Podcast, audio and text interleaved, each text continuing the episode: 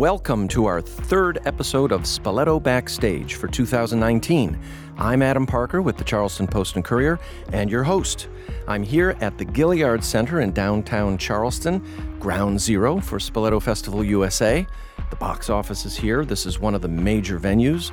Salome is produced here at the Gaillard. And we will be speaking here in this lovely remote studio of South Carolina Public Radio with a number of intriguing artists involved both with Spoleto Festival USA and Piccolo Spoleto Festival.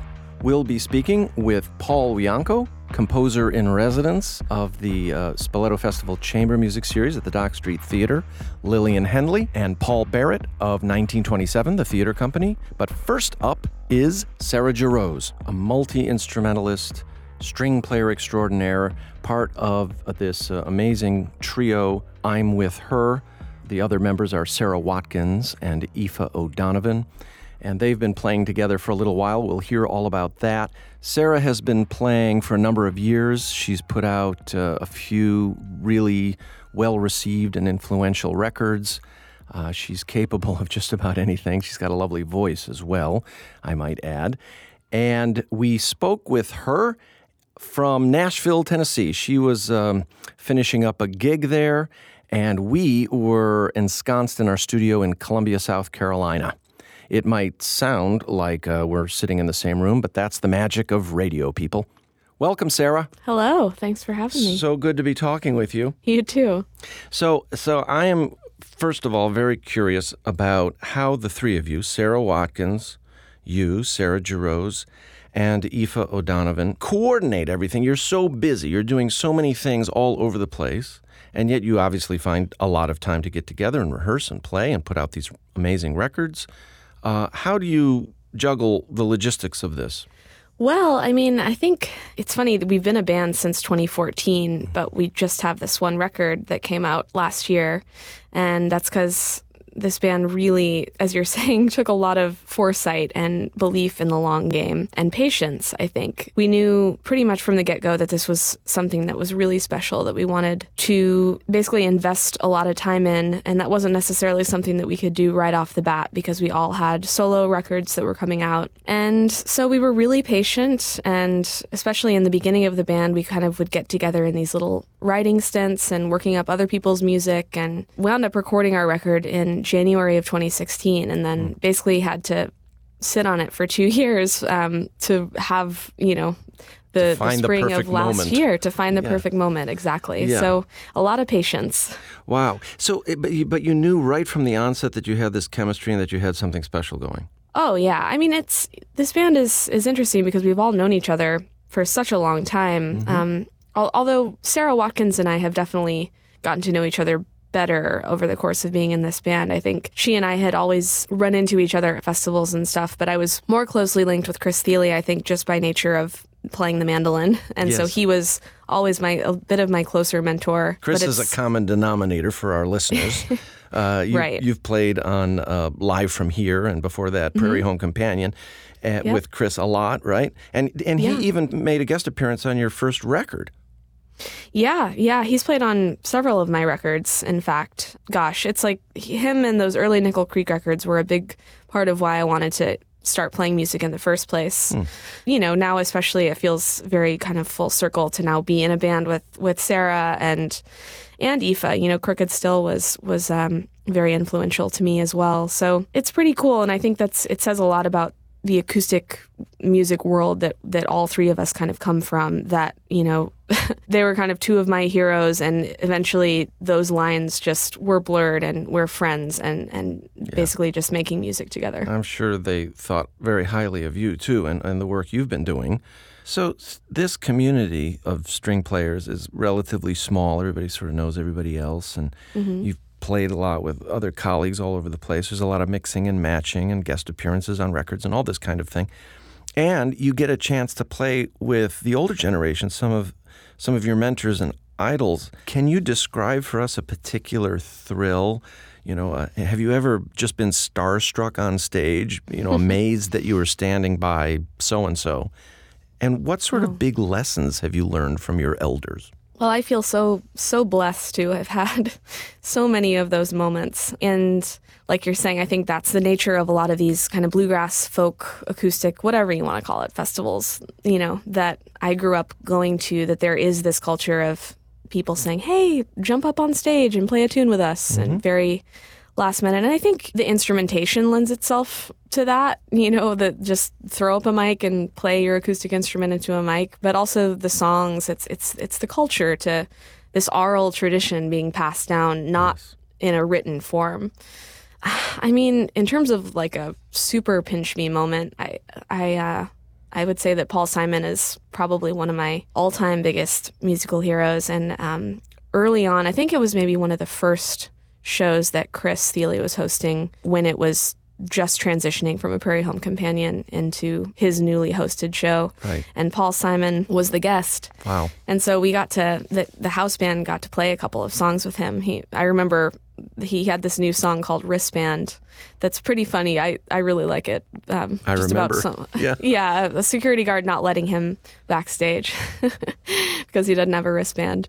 But just, you know, it, there was something so crazy about that moment of just standing right behind him on stage and clapping along and singing along to a song that was really it was just so special to be like here's Paul Simon and he's just a human and he's standing right there and we're making music together it was I think I learned that it's just it's so fun to have heroes and to kind of get really excited and kind of blow things out of proportion almost mm-hmm. and and have this fantastical idea of of musicians and rock stars and all that. But it's also good to just remember, like, oh, we're all just we're all just humans and we're all just in this together. And right. he's he's making music in the same way that I'm making music on stage, and and that was a really because he's just about as good as it gets in my opinion. So that was a, such a special. That's great. Moment. That's great. So let's talk about Spoleto, and I'm with her. So what are you going to do? Oh, Have you man. been you've been to Charleston before or no? I have been several times. I've played at Spoleto a, a, long time ago, and I've played at the Charleston Music Hall several times. That's I right. love it so much. That's great. Are you going to have any time in, in Charleston, or is it just sort of in and out? Unfortunately, it's the nature of our touring is kind of in and out. Yeah. Um, but I've had time there in the past, thankfully, and it, I'm I just always, even if we only have a day there, I, all of us, Aoife and Sarah and I we just so look forward to to being back in Charleston and eating lots of food. and you're going to be right, right, the food scene there, right. And so uh, you're going to be in the Cistern Yard, which is a mm-hmm. gorgeous mm-hmm. setting, just gorgeous at the College of Charleston outdoor. And uh, they set up a, a, stage on this old uh, well or whatever it is. And um, and what will you do? Do you have any special plans for this gig? Well, I, so I actually the last time I played at Spoleto, that was the same stage that I played on. It was it was magical with the all the Spanish moss trees all around. So we're you know we've we've been playing. It, it's kind of crazy to be over a year into this record cycle playing these songs, and it's so fun to still be discovering new things about these songs that we mm-hmm. wrote together. And so we'll, we'll be playing a lot of stuff from the record. We've kind of worked up some new covers, um, you know, and over the course of the last year being on the road, uh, I think covers are really particularly special for this band because that's kind of how we formed almost just the love of playing other people's songs before we ever even wrote songs together as the three of us. And we have a, new song that came out in January, Call My Name. Um, so we'll be playing that and a bunch of different stuff.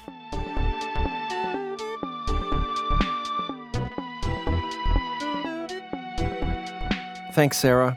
I'm with her performs Saturday, June 1st at 9 o'clock in the Cistern Yard on the College of Charleston campus. Beautiful, beautiful venue. Well, from string music in America to the Great Depression. Okay, I'm kidding. But it is 1927 we're talking about. Not the Dust Bowl, but rather 1927, theater company, London based, which mixes up all kinds of things animation and acting and theater and video projections and live music. We have Bradley Fuller talking to 1927 composer Lillian Henley and animator, designer, and co founder Paul Barritt. Take it away, Bradley. Paul, Lillian, thanks for joining me. Hello. Hello. Paul, to start with you, since you had a hand in the founding of 1927, how did the theater company decide on that name? We decided, it's a very popularly asked question. Um, yeah, we, it's because that's when the first talkie film came out. Anyone who saw Between the Devil and the Deep Blue Sea, which we brought to Spoleto many years ago now, will know that, that we were very influenced by silent film when we first started out, and a lot of stuff we still are, and you certainly get get that in the new show as well. But yeah, so the the, the aesthetic of silent film and the silent film era was um, really important for us, and so yeah, that was the year we chose. We knew we wanted to do a year, and it was something like in the 1920s, and then we we decided 1927's the one. A roaring decade. It was a roaring very... decade, a, a, a roaring year, you know. Given the multidisciplinary nature of 1927's productions, how do you decide where to start? Uh, well, I mean, you know, each show is different. For Roots, it was very much, we knew we wanted to do something about folk tales and folk stories, and we started um, investigating that, and Suzanne went into the British Library and found this book called the Aarne Index, which is um, like an index of folk stories, and like it's kind of maddening in its breadth, really. Like it's it's vast. Each little entry in it will sort of it will give you the very bare bones of a story. And Sue's really like that. As it was, it was a really good springboard for her writing. So she would get like a very bare bones little story and then extrapolate the story out from that. And so we ended up with a set of stories that we really liked, and then we just started um, working them up into pieces. So it's very much a portmanteau piece with um, lots of little short stories. This one. And yeah, Sue so, is the writer. Yeah, Sue is the, the, is the writer and director and um, fellow co-artistic director. Now, are these stories close to the Brothers Grimm type tales, or maybe more modern Disney movies, or some of these little quirkier? Not at all. They're not. Not no. They're all. That, None of them are really. Um, they're, they're more like peasant tales, or, or I think a lot of the ones she got out of the sort of like we, we call them folk jokes as well in the title, and I think that kind of sums them up quite well. They're ones that just tickled Suze when she saw them in there, and it, it was it was kind of a pretty random process. Really, there wasn't like it was just ones we liked. Well, you as animator and illustrator, if you're drawing on these old folk tales that haven't been adapted, you know, in more modern context so much, and that obviously we don't necessarily have photographs of some of these events, does that free you up to let your imagination run wild, or does it kind of make you feel like you're not sure where to where to start? Well, I don't know. With the way we always work is like we, we always look at um, aesthetics and things like that, and, and we'll be just go, oh, it'll be good to do it like that. Like the Griselda Police we've done in sort of a, a Baroque style. They're, they're all quite lots of different styles. For each story is quite a different style. There's like the sort of my classic gritty realism style, which we use quite a bit, and then there's sort of you know, like we've got one which looks a bit more like a Betty Boopy type cartoon, like one of those early cartoons. And so, you know, there's all these different influences, one which is much more folky looking and things like that. There's a lot of different influences for the aesthetics, and it's just according to the uh, piece, really, what we thought was appropriate for the piece. Lillian, turning to you now as composer for 1927's production, it seems to me that the live scoring for this show from what I've heard, is every bit as imaginative as the other aspects. I read of a score involving Peruvian prayer boxes, donkey jaws, violins, and musical saws. And I know what one and a half of those are, I think, when it comes to music. So, is inventive instrumentation one of your hallmarks? Well, I feel very privileged to have worked with our musicians in the show, and they have brought their experience and history and their instruments, and it was like a treat of wow, what can you play? What would you like to offer to the show? And let's see if we can write themes for the folk stories with your amazing instruments. So really, I was just responding to their incredible collections. Yeah, we had lots of exciting talks about donkey jaws and these and these other sort of wonderful instruments that have are still very much, you know, we're always working progress with our show. So unfortunately, Some donkey jaw isn't actually in this one now, but um, it might make a comeback. You never know. Yeah, so there, we've also got this incredible instrument called the berimbau, which we th- were really inspired by the look of it as much as the sound. It can only play two notes, and it's made from this one string, which is a gourd. I think it's a plant-based. I think the actual it's made from plant. I believe. I could yeah, be wrong well, it, lo- it, looks almost like a bow and arrow. It has like yeah. a, um, it has like a a wire like that, and then, then there's a gourd which is the, the, a gourd's attached to it, which amplifies it, and then you hold that on your belly, and you can sort of wang the gourd That's, that's probably definitely the right terminology. Yeah, we're very technical with how we play with these new instruments. Like, yeah, Dave, can you can you do that? Yeah, Dave's great, got loads great. of. Dave's the um, percussionist with all of Yeah. these crazy instruments, and And so that was so we used that for the um, the story called Two Fish because we just love the aesthetic and the sound of it. It was just beautiful, um, and it has this slightly sort of melancholic drone-like feel to it. So we go between a D and a C sharp for for, for Dave's part, and then Francesca she takes the violin melody, and because these instrumentalists are at the top of the game, it was like, oh, I'm going to write this. Let's see what how it sounds, and of course they can just make it sound really easy. And so it was, yeah, a joy being able to kind of um, have this palette, and it was totally inspired by their unique skills and and musicianship. So we have a viola for the baroque piece that we thought, and then and we also have a dulcimer. When we first met David, I think my first reaction when I heard him play was just to sit up and dance, and I thought, okay, well that's a good sign. So yeah, let's go with the dulcimer and see what happens. So yeah, so I feel very fortunate. We've had this lovely collaboration, and they've responded really well to everything that we've thrown at them, and certainly with the melodies. And often the way I work is through improvisation, and then I set it and then score it. But with our previous work, it's more we've mainly had a piano live score from the silent film background that we've, I suppose, we've created together as a sort of always having yeah. always having how does the music serve the action but and also the the picture image it's really important to kind of i feel to serve it as best as possible um, without obviously being subservient but at the same time really supporting the action um, and we have this other element with our show where we have the stories read by our friends and family again the, the role of the music was just try and um, bring all these elements together so that nothing jumps out too much and, and everyone can hear the stories Is it hard synchronizing the music with those other elements? Or It's very, very precise, yes. And there's always this element where we're like, no, we're going to keep this one. This show is going to be much looser, and the music can play a bit more like a bed, and the the stories can kind of um, leap out off the off the page essentially. And so let's make the score much more loose. And of course, it's a very hard detail because of course everything that you have it just craves this precision. And maybe it's a natural instinct that myself, Suzanne, Paul, and Esme always have as creators. But it was trying really hard this time to each separate story to have a completely distinct sound depending what was needed. Although we had to work in a way that we were working alongside. So ideally, you know, we'd have had everything beforehand, but because of the way that we work, it takes so long to build anything, and the idea is always constantly changing in order to, to get the best idea. You know, still things were we're arriving quite near the end and thinking, okay, right, this is now going to shift, so I have to change this. And even shifting the order obviously affects how you put the whole show together and the sound and the, the themes of it. Um, so yeah, it was a really exciting challenge trying to trying to work in a different way, but of course you're using your skills that we've um, always brought in order to make a classic 1927 show.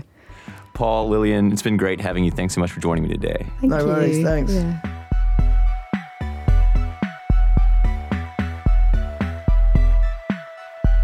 Thank you, Bradley. Thank you, Paul. Thank you, Lillian. Wang the Gourd. That should be your next play, I think, right? Uh, Roots can be seen at 7 o'clock, May 28th, at the Emmett Robinson Theater. And now, from Colorful Theater, we welcome Paul Wiancko, composer in residence at the Spoleto Festival Chamber Music Series this year at the Dock Street Theater. Uh, Paul is, has a very interesting and eclectic background. I think he played some punk music, you know, cello punk. Well, we'll hear about that. Bradley Fuller, Bad Brad, had a very interesting conversation with Paul, and we'll hear a little bit about some of the works he's presenting this year in the series as well. Paul, it's great to have you. Thanks for uh, having me here. Let's go back in time a bit and discuss your musical beginnings. I read that after starting cello at age five, you composed your first piece at age eight. Uh, that sounds about right. Uh, if you can call it a piece, I think it was uh, maybe a 32 measure little tune, mostly in C major, mostly consisting of a couple of triads. And I believe it was called Breeze. And I had uh, one of my parents' friends uh, print out the sheet music for it. And after that, I took about a 20 year hiatus from composing. So there was a lot that happened there in the meantime, including uh, your pursuit of a cello performance degree, uh, during which time you converted your dorm room into a recording studio. Right. I think I'm allowed to talk about that now without uh, getting into trouble with the administration. it's been enough enough years have passed.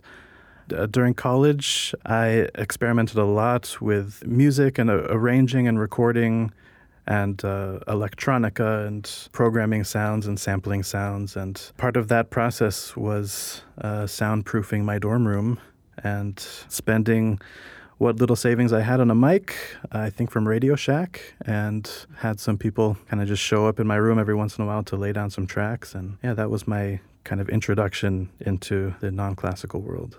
And so while you were studying the the Bach cello suites or the Elgar cello concerto, you were also working in these other genres, right? Yeah, exactly. I think one year I went to Poland for this cello uh, con- uh, competition, Lutoslawski competition, and ended up playing Lutoslawski concerto with the Polish Radio Symphony there. And when I came home a few days after that, I had some recording sessions for like a local punk band uh, in my dorm room. So it was like a a stellar month for me. I was so I was like, can this be my life?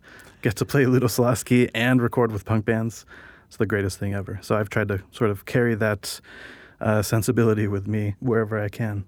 So, and yeah, I mean, on top of that, you've you've collaborated with performers as diverse as Chick Corea, Yo Yo Ma, the Takács, and Jack Quartets. So, you'd say that this musical mix is vitally important to you. Absolutely, and. Um, I think it's it's become vitally important to many of my peers too, who sort of grew up in similar musical environments. Uh, in high school, I sort of thought I was the only one who I play classical music, and I love Fugazi, you know. But I think a lot of the people now who I work with had very similar experiences growing up with integrating classical music into a broader musical taste right now uh, working with the St. Lawrence Quartet, it's just an incredible thing to witness the, the sense of unity and uh, partnership. And it's uh, really a wonderful family. And I'm grateful to interact with them, get to work with them a little bit. That's right, because the St. Lawrence Quartet will be premiering alongside oboist James Austin Smith, your oboe quintet. This yes, festival. Uh, it's beyond an honor to have written for these guys. I've uh, been listening to their records since I was a little kid, and how did the commission come about? I think it was uh, the oboist James Austin Smith, uh, who's a friend of mine. Uh, he heard the Aizuri Quartet perform uh, my piece "Lift" a year or two ago. He got it in his mind that he wanted an oboe piece from me. And he said, I have uh, these uh, four quartet musicians that are friends of mine, and I'll run it by them and see if they want to make a quintet with me. And when I found out that he was talking about the St. Lawrence Quartet, yeah, I flipped out. Do you feel any pressure writing for this group you've been listening to for years? No more than usual. Um, anytime I think you write a note that anyone else is going to play, there's an inherent pressure to make it good. And to for me the pressure is more of a general maybe sort of an existential issue to just write honestly and for my music to be as direct a connection as possible to how I'm feeling, which has been a, a it's a tricky thing I think for any composer. So is that what you mean by writing honestly like bringing out your feelings or is there another component to it? That's that's basically what it is. It's so there's so many uh, technical processes that happen between having a musical idea to getting it performed, including it somehow recording the idea, getting it down on paper, getting it down on paper in a way that's going to be represented well by uh, someone who is conveying those ideas. Um, so, in that process, there are a lot of ways to lose sight and kind of lose the thread of the emotional aspect, which is kind of a, an amazing thing to listen to a piece and to feel the, the composer's presence there with you the way uh, that's so clear in, in Beethoven and Brahms. There's almost nothing in the way at all. The music is just kind of an extension of their emotion and their personality. So that's been that's been my goal is to have that be a more direct link. Are we getting too philosophical? No, this is right up my alley. Fantastic. and then your piece for cello quartet, which is When the Night. Is this a nocturne of sorts? Uh, yes, exactly. Uh, it's kind of a lullaby. When the Night is a sort of a cheesy title, I guess. It's based on the first three notes slash lyrics slash words of Ben E. King's Stand By Me, that tune. I was wondering. Yeah, so you have the yada dee, those three notes. Oh, God, can you edit that out? I think it sounds great. um, so yeah, that's kind of the vibe of the piece. There's a little bit of R and B in there and soul, um, but those three notes somehow I love it so much. It sets up that song perfectly. They're, it's so simple and it's it's so those three notes kind of occur all over the piece and are used as transitional elements of the first three notes of the piece. And it's it is also yeah nocturne. I think it's a great kind of festival piece. There's some jazzy elements and some beautiful four part harmonies with four cellos, which is the only cello quartet that I've written so far, but that is definitely kind of a dream instru- instrumentation for me. I think if there are any cello quartets out there listening and you want a cello quartet, just write me an email. I could write cello quartets for the rest of my life. well, Paul, thanks for joining me and all the best for the chamber music series this year, especially for that world premiere. I appreciate it. Thanks for having me.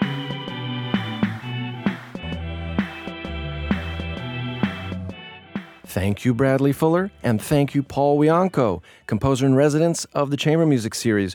Paul's music will be, and Paul actually, will be featured in three of the series programs the first, the third, and the fifth. All prime numbers, I might point out. And uh, the second program in which he's features, which is the third chamber music program, got that, will feature the Oboe Quintet, a world premiere of Paul's oboe quintet featuring the St. Lawrence String Quartet and James Austin Smith on oboe. You can hear these programs featuring Paul's work and all the other chamber music programs on Bradley's show, Sonatas and Soundscapes, starting May 31st.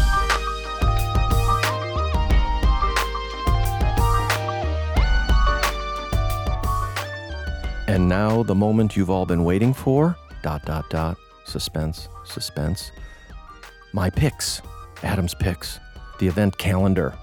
Well, I'm not going to tell you about everything going on in the next few days, but I am going to point out a couple of things that you may or may not be interested in. One is Bill T. Jones Arnie Zane Company.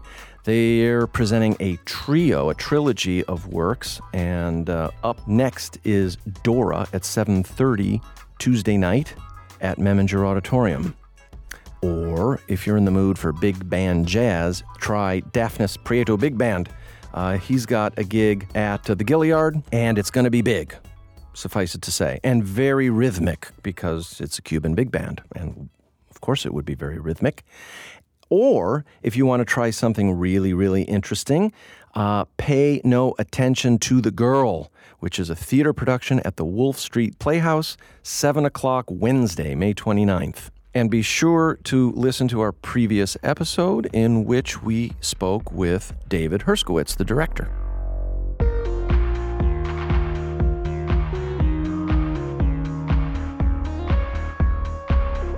Spoleto Backstage is a production of South Carolina Public Radio. The producer is A.T. Shire, project director is Sherry Hutchinson.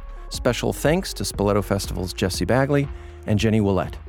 Our groovy Spoleto Backstage music was composed by Charleston musician Nick Jenkins. Thank you to the College of Charleston for providing a podcast pod, and big thanks to the Gaillard Center for hosting our remote studio.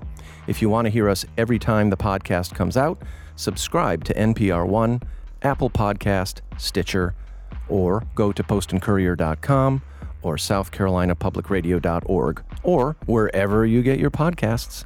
And be sure to rate us, review us, give us those stars. For Spoleto Backstage, I'm Adam Parker.